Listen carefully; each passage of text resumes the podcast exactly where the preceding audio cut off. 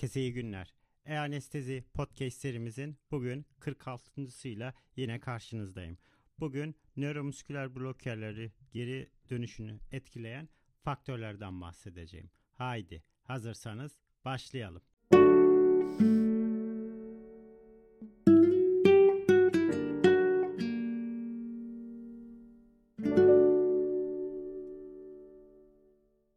Herkese iyi günler. E-anestezi podcast serimizin bugün kırk altıncısıyla yine karşınızdayım. Bugün nöromusküler blokerleri geri çevirirken bu durumu etkileyen faktörlerden bahsedeceğim. Evet, baktığımız zaman bu durumu etkileyen durumlar nelerdir? Farmakolojik geri dönüş sırasında nöromusküler bloğun derinliği önemli. Bunun dışında kolinesteraz inhibitörünün dozu önemli. Nöromusküler bloker ajanın türü önemli. Yani burada orta ya da kısa etkili nöromusküler bloker kullan kullanmamamıza bağlı. Hastanın yaşı önemli. Ayrıca anestezi tipi nedir? T I V A ya da inhaler anestezi kullanıp kullanmama.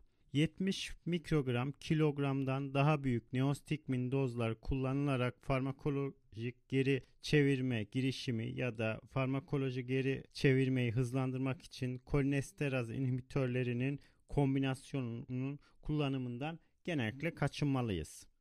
Kolinesteraz inhibitörleri kolinesterozları inhibe ediyorlar ve yüzde yüz inhibe edildikten sonra hiçbir ek doz ya da inhibitör tipi normal nöromusküler iletimi kolaylaştırmak için nöromusküler kavşaktaki asetilkolin konsantrasyonunu daha fazla artırmıyor.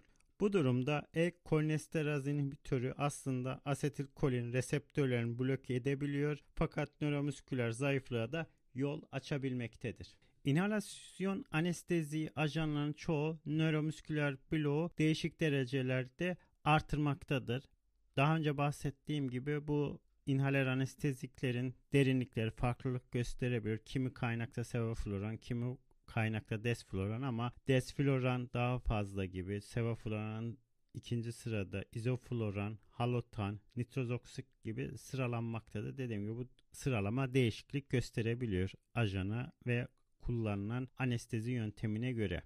İntravenöz anestezik yani propofol veya opioid hızlı bir şekilde verilmesi nöromusküler bloker ajanlar potansiyelize ediyor. Eğer varsa minimal düzeyde de kalabilmektedir. Bunun dışında neostigmin ya da bunların birlikte kullandığı diğer antikolinesterazlar uygulanmasında tam değerlenme genellikle bu TOFc'un sıfır nokta dokuzdan ya da daha büyük olması durumunda burada kullanılan sürenin vücuttan onu depolayan nöromusküler bloker ajanın moleküllerinin sayısına, nöromusküler bloker ajanın süresine ve vücudun nöromusküler bloker ajan eliminasyonunu etkileyen faktörler ve uygulanan neostigminin dozuna bağlı olduğunu daha önce söylemiştim.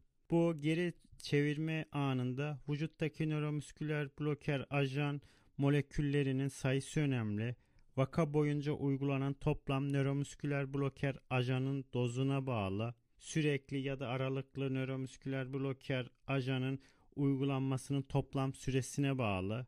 Ayrıca nöromusküler bloker ajanın dozu ile neostigminin uygulanması arasındaki süreye bağlı olarak bu durum değişiklik göstermektedir. Ayrıca nöromusküler bloker ajanlara hasta yanıtlarında iyi bilinen değişkenlikler göz önüne alındığında bu yeterli nöromusküler değerlenme için beklenmedik şekilde uzun bir süre gerektiren farklı hastalar olduğundan emin olmalıyız. E bu durumda hafif veya minimal nöromusküler bloğun geri döndürülmesi için neostigmin on mikrogram kilogram dozunun güvenirliği açıkça gösteren bir veri olmadığından yirmi mikrogram kilogramın altında neostigmin dozları genellikle önerilmemektedir. Ne zaman uygulandığına bakılmaksızın neostigminin kaynağının geri dönmesi her zaman spontan iyileşmeden daha hızlı olmaktadır. Fakat bu dediğim gibi spontan geri dönmenin başlamasından önce mi ya da derin nöromusküler bloken olduğu anında mı verilmesi konusu klinisyenin deneyimine göre ve bu konuda çelişki bilgiler vardır. Nöromusküler blok geri çevrilmesinde neostigminin etkili olduğu doz aralıklarında bu genellikle altmış yetmiş mikrogram kilogramdan daha düşük dozlarda, neostigminin daha büyük dozları daha düşük dozlardan daha etkili olmaktadır. Neostigminin orta etkili non-depolarizan nöromusküler blokerler arasında indüklediği derlenme hızlarında bir fark olmamasına rağmen pankronyum gibi uzun etkili ajanlar ile kullanıldığında geri dönme süresi maalesef uzamaktadır. Ayrıca bu durumu etkileyen diğer bir faktör yaş demiştik. Neostigmin kaynaklı geri dönme hızını etkilemektedir. Ne gibi? Çocuklarda yetişkinlerden daha hızlı olmakta, yaşlılarda ise bu durum daha yavaş gelişmektedir. Non-depolarizan nöromusküler blokerlerin durumunu etkileyen geri çevirmede ayrıca bir takım ilaçlar veya koşullar neostigmin kaynaklı iyileşmeyi uzatmaktadır. Nedir bunlar? Bunu daha önce anlatmıştım fakat tekrarlamak için söylüyorum. Bir, antibiyotik kullanımı varsa ne gibi? Streptomisin, aminoglikozit gibi, kanamisin, neomisin, kolistin, polimiksin, tetrasiklin, lincomisin, klindamisin. Bu antibiyotikler depolarizan ve non-depolarizan nöromusküler blokerin etkisini hızlandırmaktadır. Ayrıca antaritmikler depolarizan ve non-depolarizanları artırmaktadır. Ne gibi? Kinidin ve kalsiyum kanal blokerleri gibi. Ayrıca inhalasyon anestezikleri, dediğimiz gibi volatil anestezikler depolarizan ve non-depolarizanları artırmaktadır. Lokal anestezikler depolarizan ve non-depolarizanların etkisini yüksek dozlarda artırmaktadır. Magnezyum yine gebelik esnasında preeklemsi tedavisinde kullanılmakta. Depolarizan ve non-depolarizan nöromusküler blokerlerin yine etkisi süresini uzatmaktadır. Yani bir, kullanılan antibiyotik olup olmadığı, ek olarak volatil anestezik kullanıp kullanılmadığı, antibiyotikler özellikle aminoglikozitler gibi, magnezyum gibi, opioidler indüklendiklerinde hiperkarbi ve asitoz nedeniyle ve yine hipotermide bu durumu etkileyen faktörler arasında sayılmaktadır. Diğer etkilere baktığımız zaman neostigmin vagal stimülasyonu indikliyor dedik. Bu nedenle genellikle antikolinerjik ajanlarla birlikte uygulanır dedik. Atropin glikopirolattan daha hızlı etkilemektedir ve daha fazla taşikardiye neden olmakta ve kan beyin bariyerini geçiyorlar. Bu nedenden dolayı genellikle glikopirolat tercih edilmektedir. Özellikle koroner arter hastalığı olan hastalarda başlangıcın daha yavaş olması ve daha az taşikardi yapması nedeniyle tercih ediliyor. Neostigmin, malin, ventriküler aritmilere ne gibi? Torsade de pointes'i tetikleyebilen kardiyak repolarizasyon uzaması ile ilişkili bir takım çalışmalar ve bu konuda veriler mevcuttur.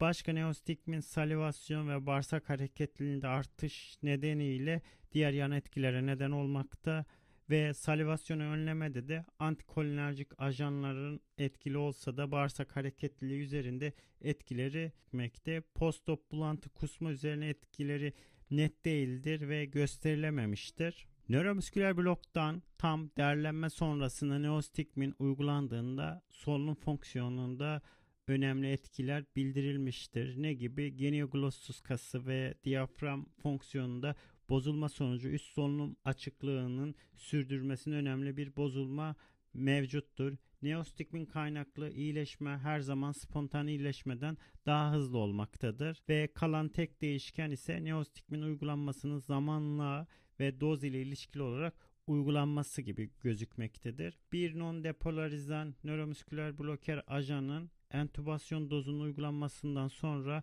blok derin olabilmektedir. Bu blok derinliğinde neostigmin etkisiz olacak veya uygulanmaması gerekiyor. Bu nedenle daha önce söylediğim gibi derin bir blokta mı uygulanma ya da spontan iyileşme başladığında, yani yüzeyelleştiğinde mi yapılmalı konusu net değil ve klinisyenin tecrübe ve deneyimine bağlı olduğunu daha önce söylemiştim. Objektif olarak ölçülen T O F oranı eğer sıfır virgül dokuzun üzerinde olduğunda, yani tam bir nöromusküler iyileşme sağlandı, neostigminin geri dönüşü bazen gereksiz olabilmektedir ve güvenli, dediğim gibi bu konuda tam spontane iyileşme, yani sıfır virgül yedi üzerinde uygulanması genellikle önerilmekte. Solunum kasını ve diyafragma zayıflığı indükleyebilir dedik. Eğer T O F C en az üç, tercihen dört ve T O F oranı eğer sıfır virgül dörtten az olduğunda tam geri döndürme altmış yetmiş mikrogram kilogram neostigmin dozlarıyla uygulanması gerekiyor. Yani daha derin bloklarda daha yüksek dozlar gerekebilmektedir. Kantitatif monitorizasyon yokluğunda ise tam derlenmeyi sağlamak için zayıflama olmadan dört TOFc'lerde bile farmakolojik geri dönme zamanında yapılması gerekiyor. Bu şartlarda on dakika içinde nöromusküler fonksiyonun tahmin edici bir şekilde geri döndürülmesi sağlamak için yirmi otuz mikrogram kilogram neostigmin dozları bazen yeterli olmaktadır. İnhaler anestezikler nöromusküler bloğun potansiyelize ediyorlar ve neostigminin uygulanmasından sonra devam ettiklerinde tam geri dönme süresini uzatabilmektedirler. Yine aynı şekilde magnezyum ile tedavi neostigminin indüklediği spontan derlenmeyi yine yavaşlatacaktır. Neostigmin hiç non-depolarizan nöromusküler bloker ajanları almayan o, o olgularda uygulanmasında ise tepe tetanik kas kontraksiyonunda belirgin bir azalma ve ağır tetanik zayıflamayla sonuçlanabileceği iyi bilinmelidir. Ve tekli tetanik uyarılarda ise hafif bir potansiyelize olurken bu etkiler yirmi dakikaya kadar sürmektedir. Evet, bugün nöromusküler blokerleri geri dönümde antagonize ederken etkileyen bir takım faktörlerden kısaca bahsettim. Evet, bugün anlatacaklarım bu kadar. Dinlediğiniz için ben teşekkür ediyorum.